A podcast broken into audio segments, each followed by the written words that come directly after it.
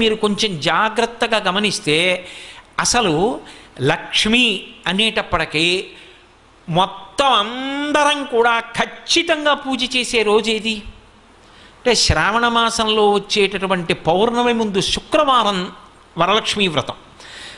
ఆ రోజు తిథితో సంబంధం లేదు వారంతో సంబంధం. ఏ తిథి ఉంది? ద్వాదశి ఉందా త్రయోదశి ఉందా చతుర్దశి ఉందా లేకపోతే ఏకాదశి ఉందా పంచముందా సప్తముందాతో సంబంధం లేదు. చివరికి వచ్చేస్తుంటుంది శుక్లపక్షం.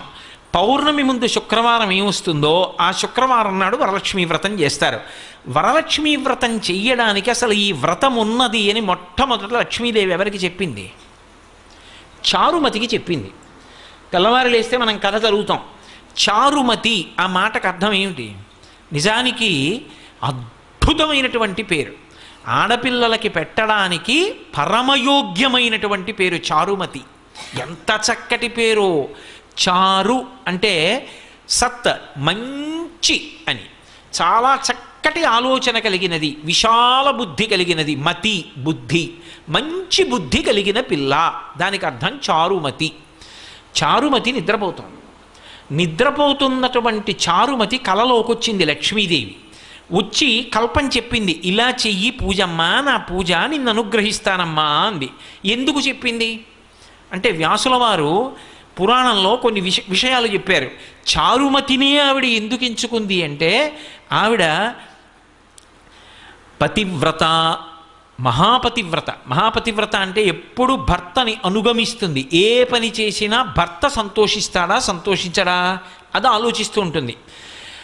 ఆమెకి ఆ పతి శుశ్రూష ఎందు రత అంటే అంతకన్నా సంతోషం ఆవిడికి ఇంకొకటి లేదు. ఇంటి ఇల్లాలుగా పది మందికి అన్నం పెట్టడంలో పది మందిని ఆదరించడంలో ఆ ఇంటి యజమానికి కీర్తి తేవడంలో ఆ ఇంటికి లక్ష్మీ కటాక్షం కల్పించడంలో ఒక ఇంటి ఇల్లాలికొన్నటువంటి ప్రాముఖ్యత నిజానికి పురుషునికి లేదు. నేను పరమ సత్యం చెప్తున్నాను మీతో. పురుషుడిదా ఐశ్వర్యం ఇంటి ఇల్లాలిదా అంటే ఐశ్వర్యము ఇల్లాలిదే. తెలిసి తెలియక అమాయకత్వంతో ఏదో తక్కువ అనుకుని మాట్లాడేస్తుంటారు. అసలు నిజానికి వాళ్ళకి వేసినంత పెద్దపీట పురుషుడికి శాస్త్రం వెయ్యలేదు. ఎందుచేత అంటే నా ఇంటికి ఒక అతిథి వచ్చాడు అనుకోండి నా ఇంటికి అతిథి వస్తే ఆ అతిథి కడుపు నిండా అన్నం తిని వెళ్ళాడన్న తృప్తి నాకు దేని చేత కలుగుతుంది? నా పత్ని సంతోషంగా అన్నం వండి నాలుగు పదార్థాలు చేసి వచ్చిన వాళ్ళకి కొసరి కొసరి వడ్డించి కడుపు నిండా పెడితే ఆయన నాలుగు మాటలు త్రేయించాడు అనుకోండి ఆ త్రేణుపులు ఉన్నాయా అని వింటూ ఉంటాట పూజామందిరంలోంచి ఈశ్వరుడు. నన్ను నమ్ముకున్నవాడొకడు ఈ ఇంట్లో కూర్చుని త్రేయించాడు కాళ్ళు కడుక్కుని చేతులు కడుక్కుని వెళ్ళాడు. ఆయన త్రేణుపు వినపడింది దాన్ని లెక్కలోకి తీసుకుంటాట ఐశ్వర్యాన్ని నిలబెట్టడానికి.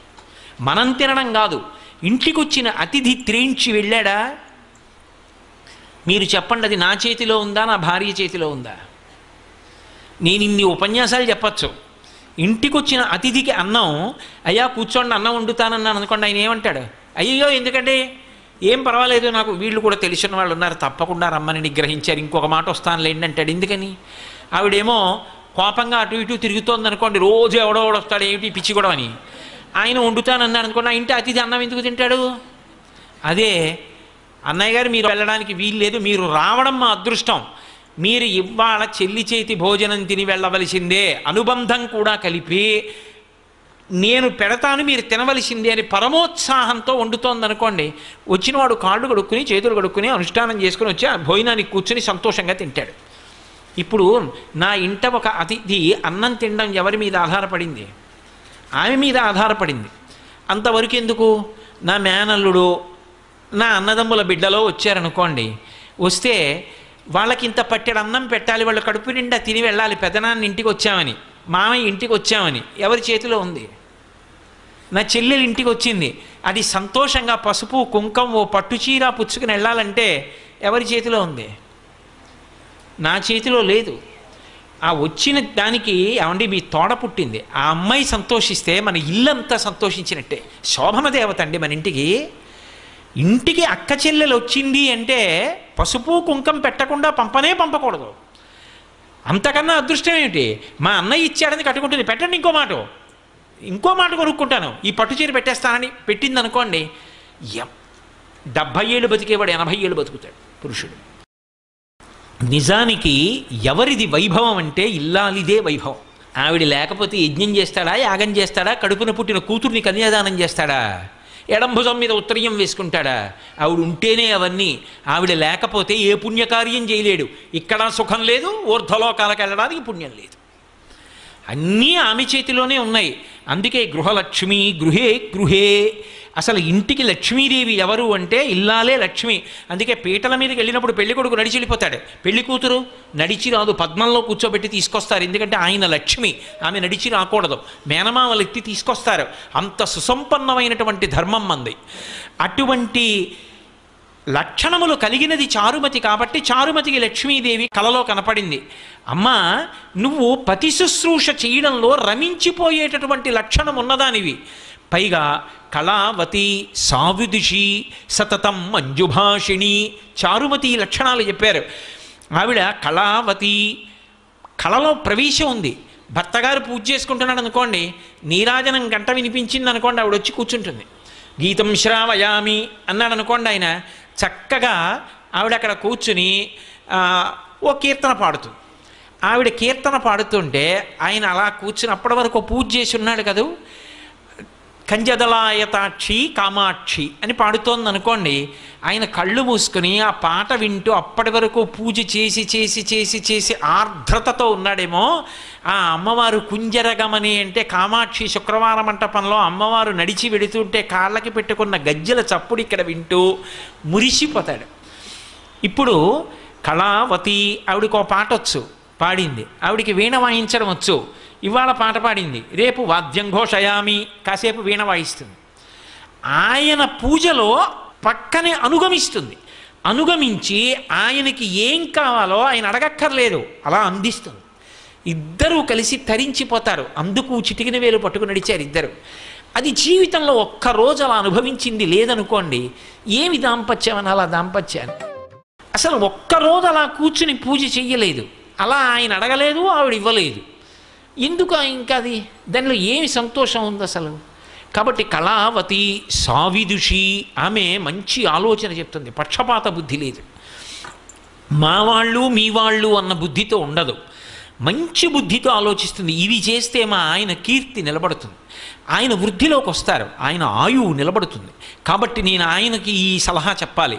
మంచి ఆలోచనలు చెప్తుంది. సావిదుషి సతతం మంజుభాషిణి ఆమె ఏది మాట్లాడినా కర్కశంగా ఉండదు. పరమ మృదువుగా చిరునవ్వులు నవ్వుతూ చక్కగా మాట్లాడుతుంది. అందుకే అసలు ఒక ఇంటి లక్ష్మిది ఏ కారణం చేత నిలబడుతుందో తెలుసా? నేను చెప్పట్లేదు ఈ మాట. మహాభారతంలో చెప్పిన మాట చెప్తున్నా. లక్ష్మీదేవి ఏ ఇంట స్థిర నివాసం ఉంటుంది అంటే ఏ భార్య భర్త కీచులు అడుకోరో అస్తమానం నింద చేసుకోరో. ఆయనకేం తెలుసండి? మా పుట్టింట్లో బోల్డ్ అన్ని పూజలు కానీ ఆయనకేం తెలుసు? నన్ను చూసి నేను మా అత్తారింటికి వచ్చిన తర్వాత నమస్కారం పెట్టాలని నేర్చుకున్నారు. అందనుకోండి ఎందుకు ఆ పూజలన్నీ? ఈశ్వర స్వరూపుడైన భర్తను నింద చేసేదానికి. లక్ష్మీదేవి పూజ చేసి బయటికి వచ్చి భార్యని నింద చేశాడనుకోండి ఎందుకు ఆ పూజ? నీ ఇంటి లక్ష్మి ఆవిడ. ఆవిడ సంతోషపడడానికి నువ్వు చేసిన లక్ష్మీ పూజ ఎవరికి పనికి వస్తుంది వాళ్ళిద్దరూ ఉల్లాసంగా ఉన్నారనుకోండి సంతోషంగా ఉన్నారనుకోండి అంతకు మించిన లక్ష్మి ఇంకొకటి లేదు. అందుకే విశ్వనాథ సత్యనారాయణ గారి వేయి పడగ నవల్లో ఒక మరచెంబు నడ్డు పెట్టి దాంపత్యాన్ని చూపించారు. ఎంత ఉన్నది అని కాదు ఆ ఉన్న రోజులు సంతోషం ఆ లేని రోజులు మధురమైనటువంటి అనుభూతి. ఆ లేని రోజులు కూడా దాంపత్యంలో మధురమైన చిగురుటాకులు. అవి ఇప్పుడు పండిపోయి పచ్చగా అయిపోయి రాలిపోయాయి. ఇప్పుడు పెద్ద వటవృక్షమై నిలబడ్డారు ఇద్దరు. ఆ చెట్టు కింద ఎందరో బాటసారులు సేద తీరుతున్నారు. కానీ వాళ్ళ అలా వృద్ధిలోకి రావడానికి కారణం వాళ్ళిద్దరి మధ్య ఉన్న అన్యోన్యత ఆ సంతోషం ఆ ప్రేమ. ఒకరి మీద ఒకరికి ఉన్నటువంటి ఆ నిండుతనం. దాని చేత లక్ష్మీదేవి నిలబడుతుంది. తప్ప అసలు భార్యాభర్తలు ఇద్దరూ అస్తమానం దెబ్బలాడుకునే చోట లక్ష్మీదేవి నిలబడదు. కాబట్టి మంజుభాషిణి ఒక్కొక్కసారి తిరస్కరించవలసి రావచ్చు. ఇది కుదరదు చెయ్యలేను అని చెప్పవలసి రావచ్చు. ఇది చెయ్యకండి అని చెప్పవలసి రావచ్చు. కానీ అది చెప్పడంలో ఒక అందం ఉంటుంది. అది ఆ సరళంగా మాట్లాడినటువంటి తీరు ఆకర్షిస్తుంది. మీరు ఏదో ఒక విషయం చెప్పాలనుకున్నారనుకోండి అయ్యా మీరు చెప్పిన ప్రవచనం విని నాకు లక్ష్మీ కటాక్షం గురించి ఒక్క ఆలోచన వచ్చింది మీతో పంచుకోవచ్చా అని అడిగారు అనుకోండి అయ్యో ఏమిటి చెప్పండి? అంటాను. మీరు చెప్పిన కన్నా ఇలా కూడా చెప్పచ్చు అనిపించింది. అన్నారనుకోండి నేను ఇప్పుడు పనిలో ఉన్నాను మీరు తర్వాత మాట్లాడతారు కానీ అంటారు. మాట్లాడడంలో తేడా. మాట చేత దగ్గరికి చేరాలా మాట చేత దూరంగా పోవాలా అన్నది నిర్ణయింపబడుతుంది అందుకే ఆ మాట కూడా ఏమిటి అంటే లక్ష్మి. నీకు కటాక్షం ఎందుకు వచ్చింది? ఒకరికి దగ్గరయ్యావంటే మాట తీరు. ఒకరికి దూరంగా పోయావంటే మాట తీరు. కాబట్టి మంజువాదిని ఆ మాట మాట్లాడడంలో ఆ మంజులంగా మాట్లాడడం అనేటటువంటి లక్షణం ప్రత్యేకించి గృహిణికి ఎందుకు చెప్పారు అంటే ఆటు పోటు షాక్ అబ్జార్బర్లు కార్లకే ఎందుకండి అంటే? అదే రహదారి మీద ఎడుతుంది గోతుల్లో పడుతుంది కాబట్టి. ఇంట్లో తెల్లవారి లేస్తే ఎన్ని విషయాలో చక్కబెట్టేది ఎవరు అంటే ఇల్లాలు. అందుకని ఆమెకి సహనము చాలా ఎక్కువ అవసరం అవుతుందని అంత ఇబ్బందిలో కూడా అలా మాట్లాడగలగడం ఆవిడ గొప్పతనం. మంజుభాషిణి ఆవిడ పేరు చెప్తే ఆమెని కన్న తల్లిదండ్రులు ఆమె అత్తగారు మామగారు కూడా మురిసిపోతారట. అందుకే అటువంటి ఆవిడ్ని ఎంచుకుంది. తప్ప ఎన్ని లక్ష బిల్వార్చనలు చేసింది ఎన్ని బంగారు పువ్వులు చేయించింది లేకపోతే ఇతరత్రా పనులు ఏం చేసింది ఇవేవీ లక్ష్మీదేవి చూడలేదు అని మీరు గుర్తుపెట్టుకోవాలి. చారుమతి వృత్తాంతం చదివితే అంటే లక్ష్మీ కటాక్షమునకు హేతువేది? అంటే ఎవరు ఇంటి లక్ష్మియో అక్కడ ప్రారంభం. ఇప్పుడు ఆవిడ వరలక్ష్మి వ్రతం ఇలా చెయ్యమ్మా అని చెప్పింది. వరలక్ష్మి వ్రతం ఇలా చెయ్యమ్మా అని చెప్తే చారుమతి ఏం చేయాలి? భర్తను లోపలికి పిలిచి ఏమండోయ్ రాత్రి లక్ష్మీదేవి కల్లోకి వచ్చింది మన ఇంటికి వస్తానంటోంది వ్రతం చేయమని చెప్పింది. ఈ సంబారాలు పట్టండి ఎవరన్నా అడిగితే చెప్పకండి. ఎందుకోను ఏదో పని ఉంది మా ఆవిడ ఏదో చేసుకుంటుంటని చెప్పి తెచ్చిసేయండి. అందరికీ తెలిసిపోతే వాళ్ళకు కూడా లక్ష్మీ కటాక్షం వస్తుంది అనుకోండి అంది అనుకోండి ఆవిడ చారుమతి కాదు. మహాస్వార్థపరురాలు. మీరు చారుమతి వృత్తాంతం వరలక్ష్మీ వ్రతం కథ చదివినప్పుడు మీకు ఒకటి కనిపిస్తుంది. చారుమతికి లక్ష్మీదేవి కనపడి చెప్తే చారుమతి చేసిందా? చారుమతి ఇతర ఇల్లాళ్ళతో కలిసి చేసిందా? అందరితో కలిసి చేసింది ప్రదక్షిణం.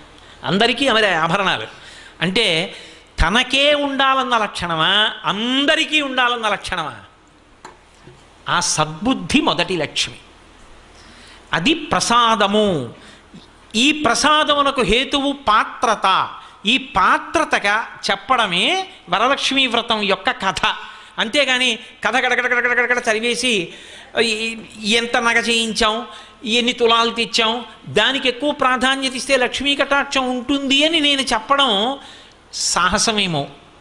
కాబట్టి పాత్రత నిలబడము అంటే అసలు ఆ బుద్ధి కలగడం. ఆ బుద్ధి ఆవిడ అనుగ్రహంతో కలగాలి. ఆవిడ అనుగ్రహం కలగాలంటే ఒక్క నమస్కారం చాలు ఆవిడికి. పెడితే ఆవిడ అనుగ్రహాన్ని ఇస్తుంది. ఇప్పుడు ఆ పాత్రత కలిగితే ఆవిడ వర్షిస్తుంది.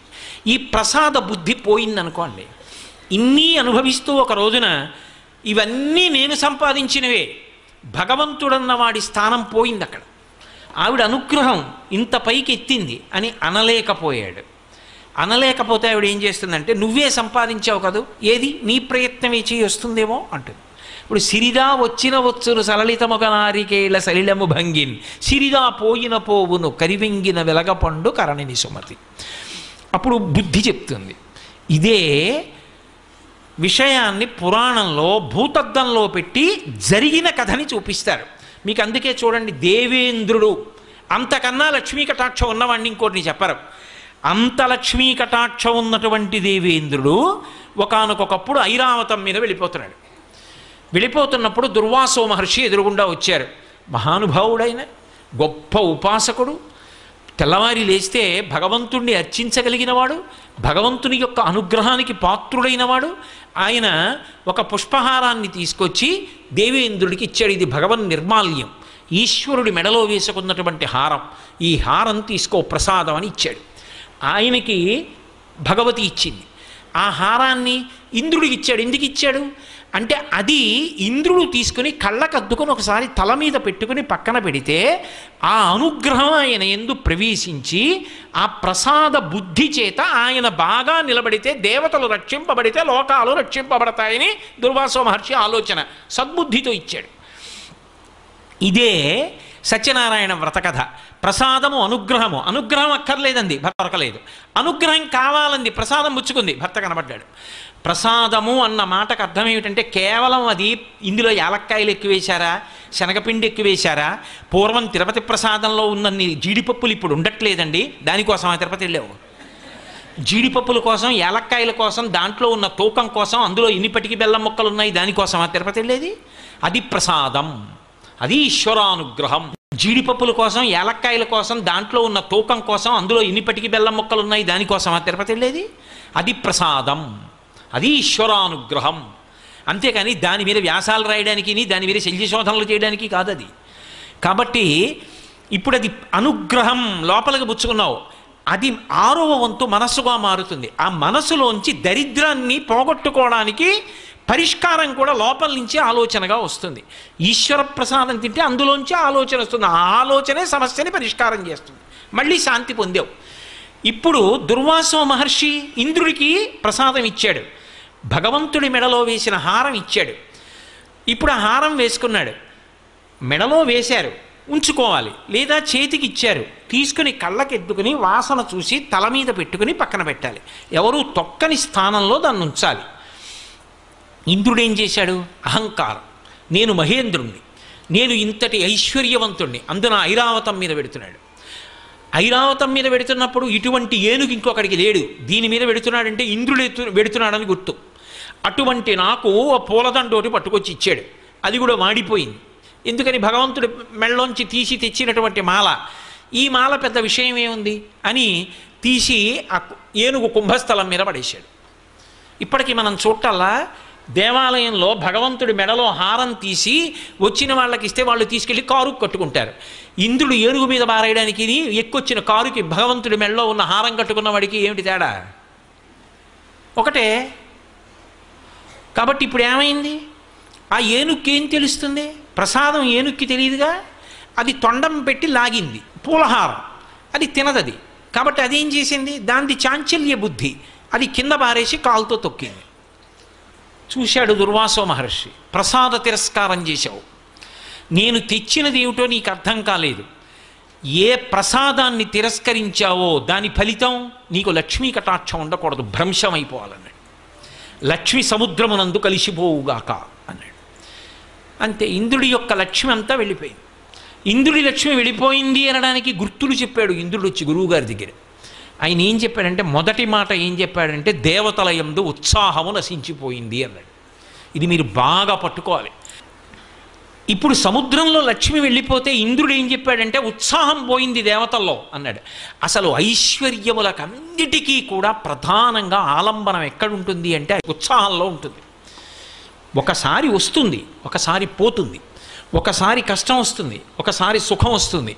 కానీ ప్రయత్నమునందు ఊంచుకుని నిలబడగలిగిన వాడెవరో వాడు మాత్రం జీవితంలో విజయాన్ని సాధిస్తాడు. అందుకే మీరు చూడండి ఎప్పుడూ కూడా భగవంతుడి దగ్గరికి వెళ్ళి శ్రీ సూక్తం చెప్పినప్పుడు పూర్తి చేసేటప్పుడు ఒక మాట చెప్తారు. సిద్ధలక్ష్మీర్ మోక్షలక్ష్మీర్ జయలక్ష్మి సరస్వతి శ్రీలక్ష్మీర్ వరలక్ష్మీశ్చ ప్రసన్నా మమ సర్వదా అని చెప్తారు. ఆరుగురు లక్ష్ముల్ని చెప్పింది వేదం. ఈ ఆరుగురిగా ఉన్నటువంటి ఆదిలక్ష్మి నన్ను అనుగ్రహించుగాక. ఏవి ఆరు రూపాలు? నే చెప్పినవి కావు. శ్రీ సూక్తం వేదప్రోక్తం. వేదం చెప్పిన లక్ష్ములు. అవి మొట్టమొదటిది సిద్ధలక్ష్మి మోక్షలక్ష్మి జయలక్ష్మి సరస్వతి శ్రీలక్ష్మి వరలక్ష్మీశ్చ ప్రసన్నా మమ సర్వదా. నా ఎందు ఎప్పుడూ అనుగ్రహమును కటాక్షించుగాక.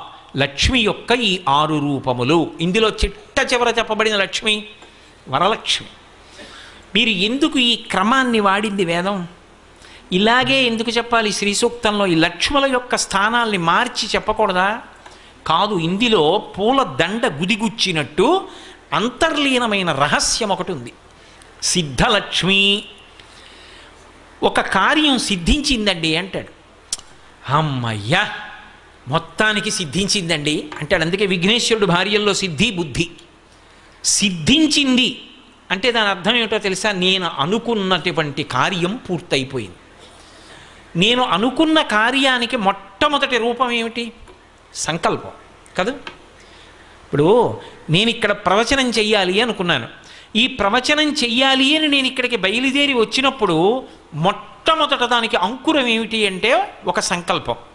ఈ సంకల్పం చెయ్యడానికి వచ్చినప్పుడు అసలు లక్ష్మీ కటాక్షం గురించి చెప్పడానికి నీకు అర్హత ఉందా?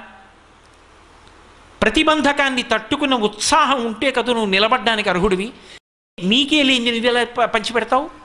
ఓ పరీక్ష ఉంటుంది. ఏమిటా పరీక్ష? ఒంటి నిండా ముక్కులోకి చెవుల్లోకి కళ్ళల్లోకి కూడా దీపపు పురుగులు వెళ్ళచ్చు. ప్రతిబంధకం. దాటగలవా? దాటి మనసు నిలబెట్టగలవా? అమ్మో నేను చెప్పలేనండి అన్నావు అనుకోండి అన్నీ బాగుంటే చెప్తావా? ఈ ఉత్సాహం లేని వాడికి నువ్వెలా చెప్తావు లక్ష్మీ కటాక్షం గురించి?